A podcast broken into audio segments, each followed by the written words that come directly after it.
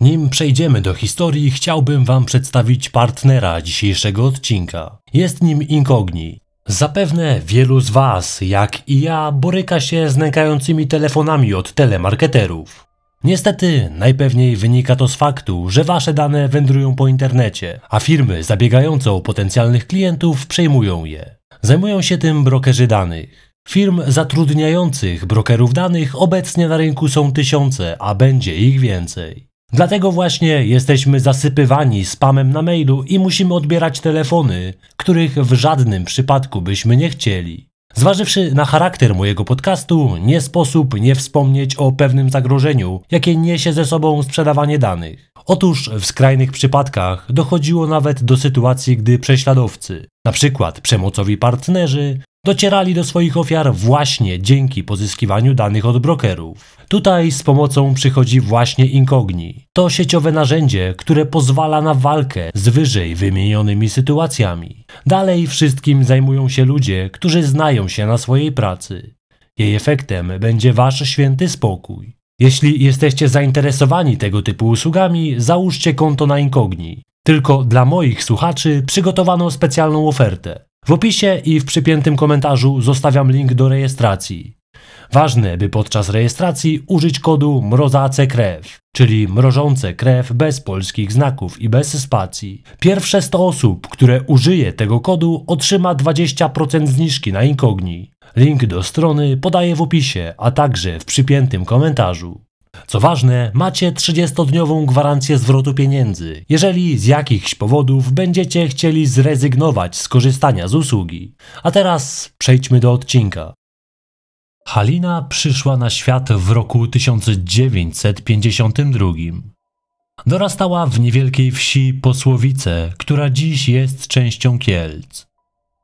Dziewczyna wychowała się w niezwykle trudnych warunkach. Codziennością w jej domu była przemoc ojca względem matki, ale także względem samej Haliny. Bił, zwłaszcza gdy się napił, a właściwie nie rozstawał się z alkoholem.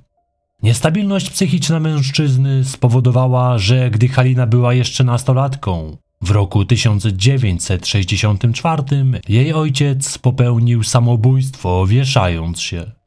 Tym samym samotna matka musiała przejąć obowiązki utrzymania rodziny. Halina musiała dużo czasu poświęcać na pomoc w gospodarstwie. Jeszcze w tym samym roku ktoś podpalił ich zabudowania. Nie wiem na ile duże szkody to wywołało, ale żyli w złych warunkach. Te odbijały się na wynikach dziewczyny w szkole. Radziła sobie słabo, nie przykładała do tego zbytniej uwagi. Z czasem przestała do niej zupełnie chodzić. Jeszcze jako piętnastolatka poznała 10 lat starszego od siebie Edwarda. Było to w Sylwestra 1967 na 1968. Edward przyszedł na świat w roku 1942. Wywodził się z rodziny biednej, ale już jako szesnastolatek zaczął pracę i zarabiał sam na siebie. Był pracowity i nastawiony na zarabianie pieniędzy. Halina postanowiła uciec z domu i już ostatecznie porzucić szkołę. Edukację zakończyła na siedmiu klasach szkoły podstawowej. Matka próbowała ją zabrać z powrotem do domu, ta jednak przed nią uciekała. Para związała się węzłem małżeńskim, gdy dziewczyna miała zaledwie 16 lat. Byli wtedy w związku od niespełna pół roku, ale kochali się i wiedzieli, że chcą ze sobą spędzić całe życie. Jako niepełnoletnia potrzebowała zgody matki w obecności sądu na zawarcie związku małżeńskiego i otrzymała ją. Początkowo mieszkali z rodzicami Edwarda, potem przez jakiś czas mieszkali u jej matki. Zmieniali jeszcze miejsce zamieszkania kilkukrotnie, zanim osiedlili się na stałe. Wkrótce na świat przyszło ich pierwsze dziecko. Był to syn, dali mu na imię Mirosław. Wyglądało na to, że czeka ich świetlana przyszłość. Edward pracował jako murarz-tynkarz.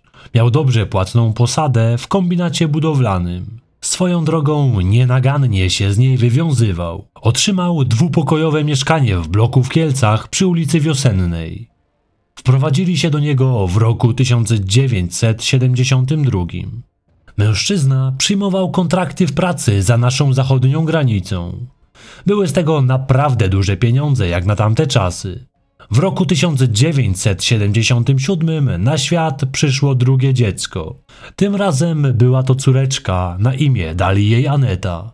W ten sposób mijały kolejne lata. Nastały lata 80. Edward kupił poloneza i żuka oraz rozpoczął budowę domu w Cedzynie. Miał być to duży, siedmiopokojowy dom.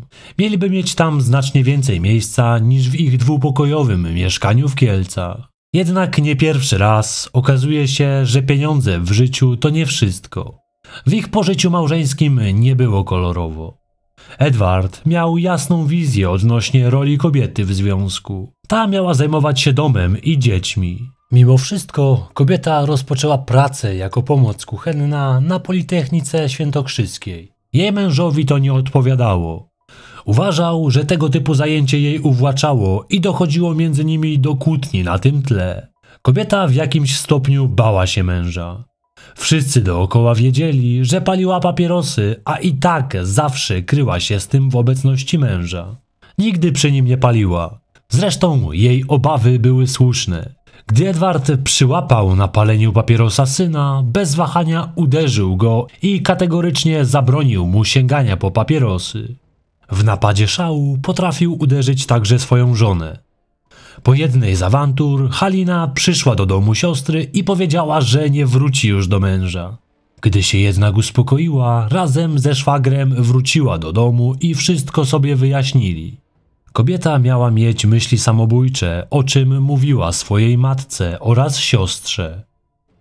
Edwarda często nie było w domu. Podpisał kontrakt, który zobowiązywał go do pięciu lat pracy na terenie RFN. Większość czasu mężczyzna spędzał właśnie tam. Do Polski przyjeżdżał zazwyczaj na kilka dni, a rzadziej na dłuższy urlop.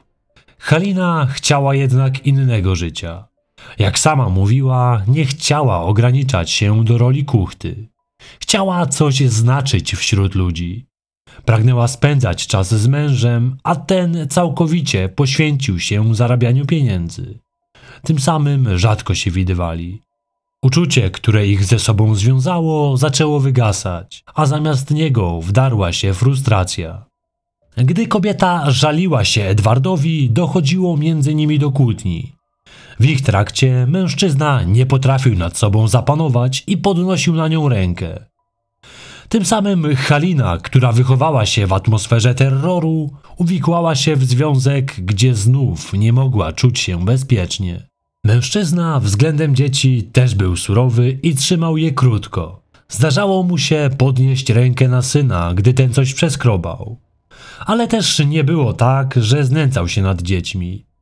Nie przesadzał z alkoholem, a same dzieci kochały ojca. Czy był to dom patologiczny? W tej kwestii opinie mogą być różne, zwłaszcza, że w tamtych czasach było społeczne przyzwolenie na kary cielesne. Mirosław powie później, że czasem oberwał od ojca, ale zawsze na to zasługiwał. Wśród sąsiadów rodzina Chudzickich miała niezłą opinię. Jednak oni, jak i rodzina, zwracali uwagę na niezdrowe podejście Haliny do kwestii pieniędzy. Uważali, że była zachłanna. Ciągle chciała więcej i więcej. Lubiła się bawić i wydawać pieniądze. Gdy jednak ktokolwiek do nich przychodził, ona sama najchętniej nawet nie podałaby kawy. Rodzina Edwarda twierdziła, że on sam nie był chytry. Potrafił kupować bezinteresownie rodzinie prezenty. Raz miał kupić siostrzeńcowi dżinsy, a później Halina miała upominać się o zapłatę za nie, bo sama miała mieć problemy finansowe. Innym razem mężczyzna dał sąsiadce 10 dolarów na leki, nie żądając, by tamu oddawała. Za jakiś czas pojawiła się u niej Halina, prosząc o zwrot pieniędzy. Twierdziła, że Edward był skąpy i dawał jej absolutnie minimum pieniędzy na przetrwanie. Takich sytuacji było sporo. Sąsiedzi twierdzili, że kobieta miała tendencję do zmyślania. Często opowiadała wymyślone historie, co niektórych zaczynało denerwować. W roku 1981 doszło do wypadku. Mirek jakiś czas temu dostał w prezencie od ojca motocykl. W trakcie jednej z przejażdżek na nim nastolatek stracił panowanie nad maszyną i doszło do wypadku. Był on na tyle poważny, że groziła mu amputacja nogi. Na szczęście po wielu wizytach u specjalistów udało się uratować. Wtedy załatwianiem lekarzy zajmowała się Halina, gdyż ojciec był za granicą. Dobrze się w tym odnajdywała i poczuła, że jest w stanie z powodzeniem nawiązywać kontakty z dobrze sytuowanymi ludźmi, od czego mąż mocno ją przecież separował. Edward zdecydował się przyjechać na jakiś czas, by pomóc żonie w zajmowaniu się synem. Gdy syn wydobrzał, ten znów wrócił za granicę. Od czasu tego wypadku jej zachowanie uległo zmianie. Nie była już pokorną gospodynią i perfekcyjną panią domu. Zaczęła poznawać ludzi i z nimi spędzać czas. Dobrze czuła się w towarzystwie. Lubiła znajdować się w centrum uwagi i spędzała wolny czas na przyjęciach. W końcu i tak męża przez większość czasu nie było w domu. Zaczęła też odwracać się od rodziny Edwarda, która twardo trzymała jego stronę. Nowe podejście do życia Haliny wybitnie nie pasowało jej mężowi. Dochodziło między nimi do jeszcze częstszych kłótni. Oddalali się od siebie z każdym miesiącem. Mężczyzna znaczną część czasu spędzał za granicą. Wracał kilka razy w roku, a czas w Polsce poświęcał na wykańczanie budowy domu, a nie na budowanie relacji z rodziną. Tym samym dzieci znacznie bardziej zżyły się z matką. Córka wychowała się właściwie bez ojca, gdyż kiedy wyjeżdżał za granicę, ona była jeszcze malutka. W sierpniu 1985 roku doszło do kradzieży w domu w Cedzynie. Łupem złodziei padły przedmioty o łącznej wartości 2 milionów złotych. Kto dokonał tej kradzieży, nie udało się ustalić. W październiku roku 1985, gdy Edward nadal był za granicą, Halina poznała mężczyznę. Był nim taksówkarz, Stanisław K. Coś między nimi zaiskrzyło. Ich relacja szybko przerodziła się w romans. Para darzyła się płomiennym uczuciem. Stanisław wychował się w biednej rodzinie na niewielkiej wsi. Również panował u nich ostry rygor. Jako dziecko chorował, ale udało mu się wrócić do zdrowia. Mężczyzna również miał żonę, z którą mieli dwoje dzieci. Stanisław z zawodu był murarzem i to w tej profesji pracował przez większość życia. Dopiero w roku 1982 zdecydował się zmienić branżę i zaczął jeździć taksówką. Przez swoje otoczenie postrzegany był jako człowiek bardzo spokojny, podatny na zdanie innych. Mówiło się, że łatwo można było nim manipulować. Nie był typem amanta. Przez kilkanaście lat małżeństwa nie zdarzały mu się skoki w bok. Nie był też przesadnie przystojny. Nie w jego stylu było wdawanie się w romans. A jednak, to, że mężczyzna miał rodzinę, nie przeszkadzało kochankom w spotykaniu się ze sobą. Spędzali ze sobą dużo czasu. Nieobecność Edwarda była im wybitnie na rękę. Mimo iż spotykali się od kilku tygodni, wiedzieli, że są sobie przeznaczeni. W końcu Halina uwierzyła, że może ułożyć sobie życie z kimś, z kim będzie naprawdę szczęśliwa. Uzgodnili, że poczekają, aż odchowają dzieci, a wtedy będzie można się rozwieść i związać ze sobą na stałe. Spotkania Haliny i Stanisława nie uszły uwadze rodzinie Edwarda. Marian, brat Edwarda, latem roku 1985 przestrzegał go, że jeżeli chce, by rodzina się nie rozpadła, to musi wrócić do Polski na stałe, bo inaczej nie utrzyma przy sobie żony. Powiedział mu, że spotykała się z innymi mężczyznami. Ten powiedział bratu, że niedługo wróci do Polski i uporządkuje na dobre sprawy rodzinne. Według rodziny Edwarda, jeszcze przed spotkaniem Stanisława, kobieta spotykała się przez trzy lata jeszcze z innym mężczyzną, gdy jej mąż był za granicą. Ale z jakiegoś powodu zerwała tę znajomość. Nastał grudzień 1985 roku, a wraz z nim powrót Edwarda z RFN. Tym samym Halina musiała w znacznym stopniu ograniczyć swoje spotkania z kochankiem, co wybitnie jej nie odpowiadało. Towarzystwo męża już nie sprawiało jej przyjemności, a budziło wręcz w tym czasie odrazę. Co gorsza, ten zakomunikował żonie, że kończy z wyjeżdżaniem za granicę i zostaje w Polsce na stałe. Dla kobiety, która darzyła żarliwym uczuciem innego mężczyznę, był to cios poniżej pasa. Jeżeli chciała być ze Stanisławem, musiałaby odejść od męża. Ale z tym nie było tak łatwo. Przyzwyczaiła się już do niemałych pieniędzy. Odchodząc do innego partnera, musiałaby się z tym pożegnać. Czyżby musiała zmienić swoje plany? Po powrocie do ojczyzny Edward skupił się na dokończeniu budowy domu w Cedzynie. To właśnie na ten cel skrupulatnie odkładał pieniądze i zależało mu na ukończeniu budowy. Święta Bożego Narodzenia spędzili wspólnie. Dłuższy pobyt Edwarda w domu zaczęli dotkliwie odczuwać pozostali domownicy. Codziennie wszczynał awantury.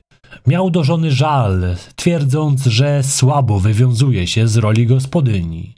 Sylwestra o dziwo Halina spędziła w towarzystwie Stanisława. Gdzie był w tym czasie jej mąż? Zdawała się tym zupełnie nie przejmować. Odwiedziła ich też tego dnia jej teściowa. Halina powiedziała, że Edward wyjechał na trzy miesiące. Było to o tyle dziwne, że nikomu o tym wyjeździe nie wspominał, ale nie pozostawało jej nic innego, jak uwierzyć synowej. Teściowa wróciła do siebie. Wieczór Halina i Stanisław spędzili w mieszkaniu przy ulicy Wiosennej, gdzie mieszkała.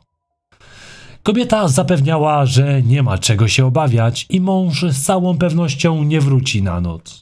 I faktycznie się nie pojawił. Nastał nowy rok, a po Edwardzie nie było śladu. Halina uważała, że jej mąż ją opuścił i zabrał ze sobą wszystkie pieniądze. Zabrał nawet biżuterię, a co najbardziej ją dotknęło, zabrał też złoty łańcuszek Anetki. Sąsiadom powiedziała, że wyjechał do RFN. Gdy już tam był, zadzwonił do niej. Powiedział, że zostaje na stałe i nie ma zamiaru wracać do nich. Dlaczego? Miał za granicą mieć kobietę, z którą od lat miał romans. Miał z nią trzy i półletnie dziecko. Mieli w planach w przyszłości przeprowadzić się do Stanów Zjednoczonych, gdzie kobieta miała dom. Halina postanowiła żyć dalej. Mimo iż mężczyzna miał zabrać wszystkie pieniądze, ona zaraz po jego odejściu zrobiła remont w mieszkaniu. Położyła na ścianę tapetę, której mąż nigdy nie pozwoliłby jej założyć, gdyż uważał, że ściana powinna oddychać. Zdawało się, że pogodziła się z tym, że Edward już nie wróci. Mirek zmienił się po odejściu ojca. Wyglądało na to, że matka pozwalała mu na znacznie więcej niż Edward. Nastolatek zaczął palić papierosy i pić alkohol, co wcześniej zdawało się być nie do pomyślenia. Zaczął też zapraszać do mieszkania dziewczynę, na co ojciec miał się rzekomo nie zgadzać. Jego dziewczyną miała być rok młodsza od niego Małgorzata. Młodzi poznali się jeszcze w szkole podstawowej.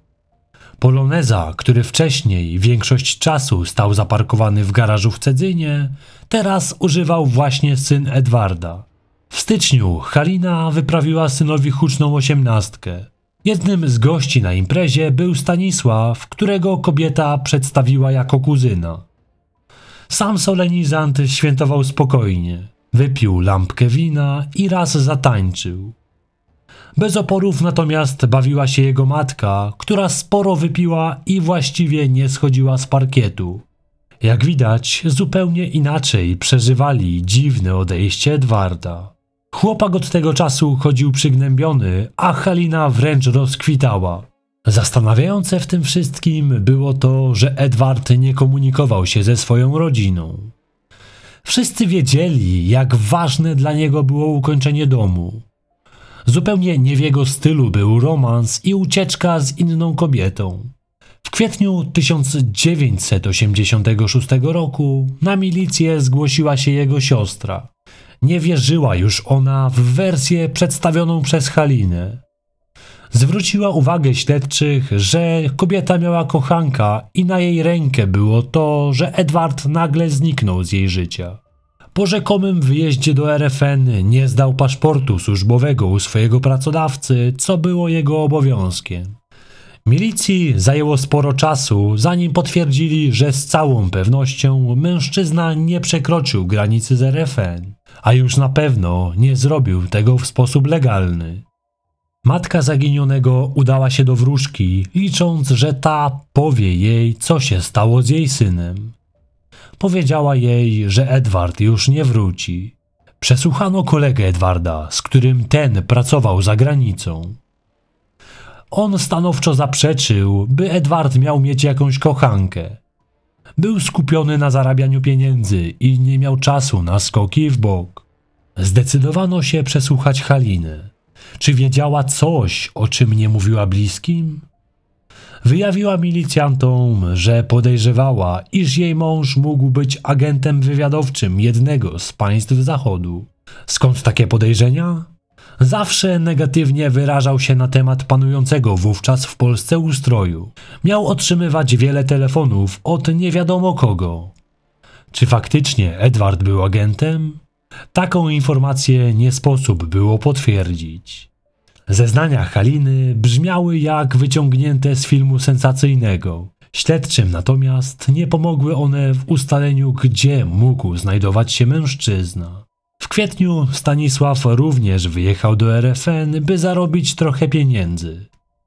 W tym czasie nadal utrzymywali kontakt, dzwonili do siebie i pisali listy. Przyszedł maj, więc zaczął się sezon komunijny. W roku 1986 sakrament komunii przyjmowała córka Haliny i Edwarda. W jej organizację głównie zaangażowała się siostra Haliny i matka partnerki Mirka, gdyż sama Halina nie miała do tego głowy. Edward oczywiście nie pojawił się na uroczystości. W tamtych czasach znacznie bardziej popularnym niż dziś było organizowanie przyjęcia komunijnego w domu. Halina zaprosiła z tej okazji najbliższych. W pewnym momencie zadzwonił telefon. Odebrał go Mirek i zawołał matkę i powiedział jej, że to do niej. Okazało się, że miała rozmawiać z Edwardem. Podczas niej głośno wyrzucała mu, że nie pojawił się nawet w tym ważnym dla córki dniu. Po rozmowie kobieta była wstrząśnięta. Wróciła do gości ze łzami w oczach. Powiedziała tylko, że wszyscy mają pozdrowienia od Edka. Zapytana o to, czemu nie przekazała słuchawki Marianowi, powiedziała, że mężczyzna nie chciał z nikim rozmawiać. Denerwowały ją ciągłe insynuacje, że kłamie. Dorzuciła, że jak jej mąż wróci, to zrobi porządek z tymi bezpodstawnymi podejrzeniami. Nie wszyscy uwierzyli, że faktycznie rozmawiała z mężem. Atmosfera przyjęcia znacznie się popsuła, a goście szybko rozeszli się do domów. Mimo wszystko życie płynęło dalej. Mirek już wcześniej związał się z kobietą. Miała na imię Małgorzata. Halina mówiła, że ojciec był przeciwny temu związkowi, ponieważ wybranka jego syna była córką milicjanta. Uważał, że była za niska i ze zbyt biednej rodziny. Teraz, gdy Edwarda już nie było, związek rozwinął się na dobre. Czy faktycznie mężczyzna był przeciwny ich związkowi? Potem Mirek wyznał, że była to nieprawda i ojciec wcale nie oceniał Małgosi ze względu na to, z jakiej rodziny się wywodziła. Miała to wszystko wymyślać jego matka. Wkrótce nastolatek oświadczył się swojej partnerce. Razem wyjeżdżali na wakacje, które sponsorowała im Halina. Skąd miała na to pieniądze? Twierdziła, że mąż wysyłał jej z zagranicy dolary w ramach alimentów na dzieci. W sierpniu na milicję zgłosił się Marian, brat Edwarda. Wyjawił on śledczym swoje wątpliwości odnośnie sprawy wyjazdu brata za granicę. Zwrócił on uwagę, że jego szwagierka, która została rzekomo bez środków do życia, tak naprawdę podniosła stopę życiową po tym, jak Edward miał ją opuścić. Szybko zaczęła pojawiać się w towarzystwie nowego partnera, zupełnie jakby wyjazd męża był jej na rękę. W sierpniu 1986 roku odbywało się wesele. Kobieta pojawiła się na nim. Po jakimś czasie ktoś po nią przyjechał i odjechała. Pojawiła się na nim po niespełna czterech godzinach, tym razem w towarzystwie Stanisława, co bardzo zaszokowało rodzinę uznanego za zaginionego Edwarda. Brat mężczyzny powiedział też coś, o czym milicja wcześniej nie słyszała. W styczniu jego kuzyn był świadkiem zastanawiającej sytuacji. Powiedział, że widział jak Halina z Mirosławem wywozili w taczkach ziemię z domu, który budował Edward. Było to nietypowe, o tyle, że wcześniej kobieta nie pojawiała się właściwie w tym miejscu. Ale może faktycznie z racji nieobecności męża postanowiła wziąć budowę domu na swoje barki. Gdy mężczyzna podszedł do niej, by porozmawiać, kobieta powiedziała, że postanowiła przebudować kanał w garażu.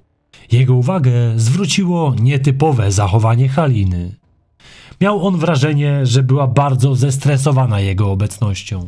Paliła papierosa jednego za drugim. Gdy mężczyzna zaproponował jej swoją pomoc, ta powiedziała, że nie ma takiej potrzeby. Cała ta sprawa wyszła na jaw kilka miesięcy później, podczas rozmowy Mariana ze swoim kuzynem. Stwierdził on, że musi to sprawdzić. Pod pretekstem chęci udania się na rowery z Mirkiem miał sposobność zajrzenia do garażu. Sprawdził głębokość kanału i odniósł wrażenie, że był on ciut płytszy niż pierwotnie. Coś innego jednak zwróciło jego uwagę. Ściany kanału były pobielone wapnem, a pamiętał, że Edward przygotował je pod glazurę, a tę kładzie się na surowy tynk. Z jakiegoś powodu Halina zrobiła inaczej. Dlaczego? Zdaniem Mariana coś w tym kanale zostało zakopane. Podejrzewał, że mogło być to ciało jego brata. Te zeznania skierowały uwagę śledczych na dom w Cedzynie przy ulicy Lubrzanka. 5 września wybrali się oni na miejsce, by sprawdzić, czy nie znajdą tam ciała uznanego za zaginionego mężczyzny. Swoje kroki najpierw pokierowali do garażu, w którym Halina z synem na początku roku dokonywali remontu. Zdecydowano się rozkuć kanał, w którym istniała możliwość, że zakopane zostały zwłoki Edwarda. Pod warstwą cementu znajdowało się piaszczyste podłoże. W nim znaleziono 12 worków foliowych w różnych kolorach. Okazało się, że wewnątrz każdego z nich znajdowały się szczątki ludzkiego ciała. Szybko ustalono, że było to ciało 44-letniego Edwarda Chudzickiego. Wyglądało na to, że tak naprawdę wcale nie uciekł, tylko od kilku miesięcy nie żył. Te okoliczności nie pozostawiały złudzeń. Należało zatrzymać Halinę pod zarzutem pozbawienia życia swojego męża oraz zbezczeszczenia jego ciała. Kobieta została przesłuchana. Z jej wyjaśnień wyłonił się makabryczny obraz dokonanej zbrodni. Halina, poważnie myśleć o pozbyciu się męża, zaczęła w okolicach świąt Bożego Narodzenia w roku 1985. Podzieliła się swoimi przemyśleniami z synem. Ten, mimo iż stał po stronie matki, stanowczo odradzał jej ten pomysł. Po kolejnych awanturach wywołanych przez Edwarda, przychodziła do pokoju, w którym spał syn oraz jej córka. Temat zabójstwa wciąż wracał. Mirek powiedział, że przecież może odejść od ojca i razem jakoś sobie poradzą. Halina odpowiedziała mu, że to nic nie da. Znała charakter Edwarda i była pewna, że ten mściłby się na niej do ostatnich sił. Nie otrzymałaby żadnych pieniędzy, a jej życie byłoby ciężkie. Mimo porywczego charakteru ojca, Mirosław szanował go. Cały czas był przekonany, że matka tak tylko się nakręca, ale ostatecznie nie pójdzie o krok dalej. Wierzył w to do samego końca. Halina synowi w zamian za pomoc w zabójstwie zaoferowała, że da mu dom oraz przepisze na jego nazwisko oba samochody ojca. Zapewniła też go, że będzie on na jej utrzymaniu, dopóki się nie ożeni. 30 grudnia 1985 roku, według zeznań kobiety, jej mąż miał wrócić do domu około godziny 21. Miał być pod wpływem alkoholu. Doszło między nimi do awantury. Mężczyzna był agresywny i oskarżał Halinę, że ma kochanka i razem roztwonili pieniądze, na które on tak ciężko pracował. Edward miał uderzyć ją w twarz, co nie było przecież rzadkim zjawiskiem podczas awantur. Potem zjadł kolację i położył się na wersalce w dużym pokoju, gdzie zasnął. Tego wieczoru czara goryczy się przelała. Kobieta zdecydowała się skończyć z biciem przez męża raz na zawsze. Wybrała jednak możliwie najgorszy sposób. Około godziny 23 na odwagę wypiła 100 gramów wódki. Zobaczyła, że w pokoju dzieci świeciło się światło.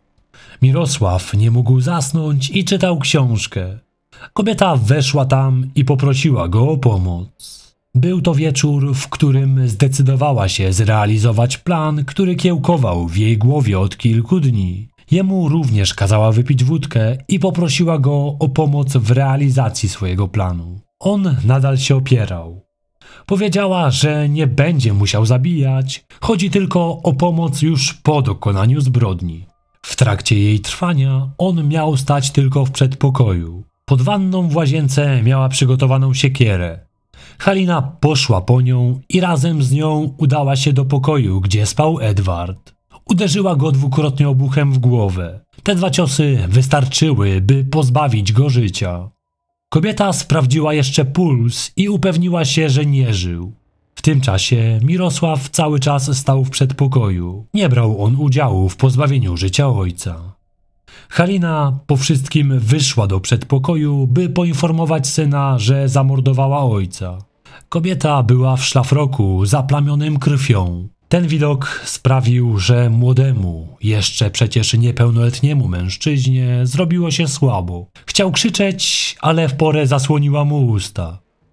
Matka dała mu krople na uspokojenie i po jakimś czasie doszedł do siebie. Zapewniła go, że teraz będą mieli spokój, a ich życie będzie lepsze. Wtedy właśnie poprosiła go, by pomógł przenieść ciało w inne miejsce. Przenieśli je do wanny. Musieli w jakiś sposób pozbyć się ciała. Wiedzieli, że wyniesienie go w całości, tak by nie zwrócić niczyjej uwagi, mogło być niezwykle trudnym zadaniem. Halina zdecydowała, że ciało trzeba będzie poćwiartować. Wypiła z synem na pół resztę wódki, która im została. Nałożyła na głowę nieżyjącego już Edwarda worek foliowy. Następnie przy użyciu dwóch noży zabrała się do roboty.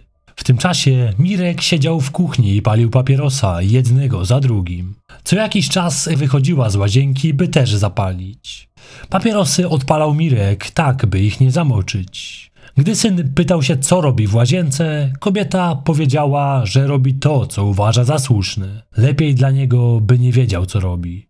Po wypaleniu papierosa wracała do łazienki i działała dalej.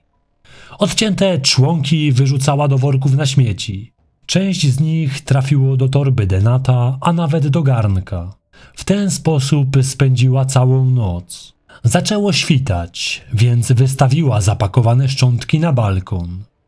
Po wszystkim powiedziała Mirkowi, że od teraz cokolwiek by nie zrobił, jest współwinny zbrodni. W ten sposób chciała upewnić się, że nikomu się nie wygada. Przez czas zabójstwa i rozczłonkowywania ciała ośmioletnia Aneta spała w swoim pokoju i była nieświadoma sceny dziejących się tuż za drzwiami jej pokoju.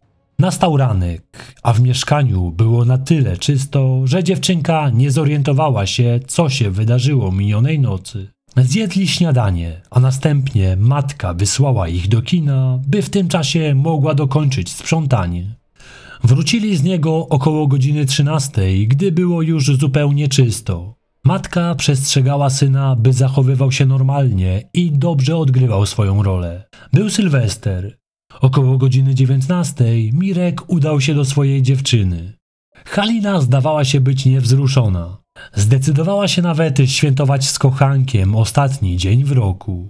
Po północy w mieszkaniu pojawił się też Mirek razem ze swoją dziewczyną. Halina zdawała się być niewzruszona tym, czego dokonała.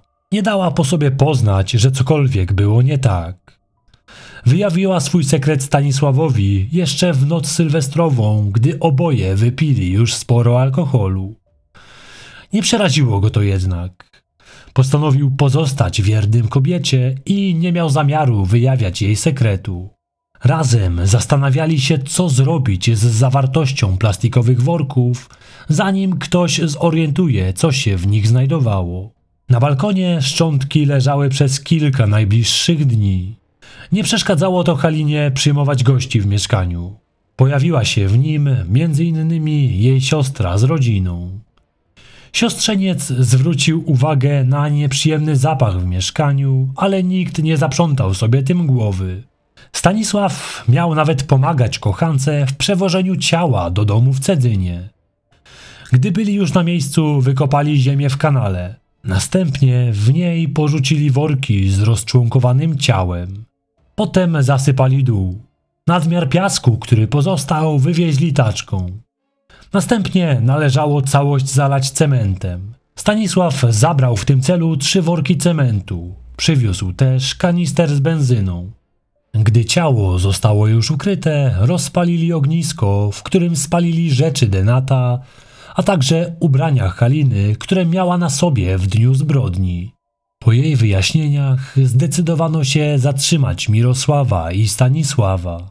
Ten pierwszy od jakiegoś czasu miał się nerwowo zachowywać. Wyrzuty sumienia nie dawały mu spokoju. Aneta znalazła się pod opieką ciotki. Dziewczynka dowiedziała się od niej, czego dopuściła się jej matka i brat. Kobieta stwierdziła, że lepiej będzie, gdy ona jej o tym powie, niż miałaby się dowiedzieć od kogoś obcego. Czy Halina musiała zabić? Przecież mogła po prostu odejść od męża i rozpocząć nowe życie u boku nowego partnera. Kobieta w swoich zeznaniach twierdziła, że podejmowała temat rozwodu, ale Edward powiedział, że nie dopuści do niego. Małgosia, która była dziewczyną Mirka, była w szoku, gdy dowiedziała się o tym, że był on zamieszany w zabójstwo ojca. Jej zdaniem był on osobą niezwykle empatyczną i przeraźliwie bał się widoku krwi. Był on dla niej dobry. Wspomniała, że kiedy miała problemy z matematyką i groziło jej niezdanie do kolejnej klasy, wtedy Mirek bardzo jej pomógł i udało się jej przejść dalej. Już po zatrzymaniu Mirosław odczuł ulgę. Powiedział, że chociaż został zamknięty za kratami, to pierwszy raz od czasu zabójstwa czuł się naprawdę wolny. Wolny od tajemnicy, która zjadała go od środka. Bardzo żałował, że dał się wmanewrować w tę sytuację. Przyznał, że teraz najbardziej żal było mu jego siostry i dziewczyny, które bardzo ucierpiały, dowiadując się prawdy. Wyraził skruchę i poprosił bliskich o przebaczenie. Zainteresowanie sprawą było ogromne. Sale sądowe pękały w szwach. Każdy chciał brać udział w procesie, o którym było niezwykle głośno. Wszyscy oskarżeni zostali przebadani przez biegłych psychiatrów. U Haliny zaobserwowano osobowość histroniczną oraz niedojrzałą. Była jednak w pełni poczytalna. Psychiatra wskazał, że kobieta miała skłonności do fantazjowania i mijania się z prawdą. Przypadku Mirosława określono, iż był on pod dużym wpływem matki i nie potrafił się jej przeciwstawić. Uznano, iż z tej racji działał on w stanie ograniczonej poczytalności ze względu na relacje z matką, a także na młody wiek. Określono, że jego poziom inteligencji jest wyższy niż przeciętny. Stanisław został także uznany za poczytalnego. Określono jednocześnie, że miał on w pewnym stopniu ograniczoną możliwość pokierowania swoimi czynami. Nie powodowało to jednak, by miał uniknąć odpowiedzialności za swoje czyny. Za najbardziej wiarygodne zeznania sąd uznał te złożone przez Mirosława. Ten twierdził, że ojciec w trakcie kłótni miał, krzycząc na Halinę, powiedzieć, że ją zabije. Mirek jednak gubił się w zeznaniach. Początkowo twierdził, że ojciec bił matkę, a jego surowo karcił. Potem jednak zmienił zdanie, twierdząc, że nic takiego nie miało miejsca. Zmianę wyjaśnień argumentował zmęczeniem długimi przesłuchaniami oraz przemocą stosowaną przez milicjantów w jego trakcie.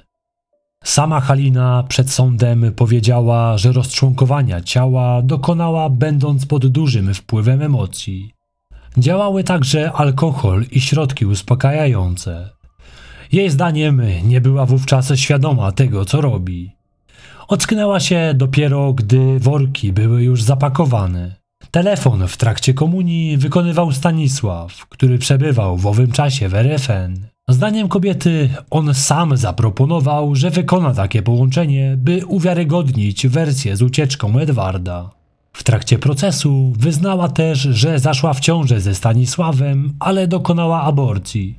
Upierała się też, że w domu na jednej z kaset znajduje się nagranie, które udokumentowało jedną z sytuacji, gdy Edward dopuszczał się względem niej przemocy. Potwierdzał to również Mirosław. Śledczy przesłuchali wszystkie kasety w domu i na żadnej z nich nie znaleziono owego nagrania.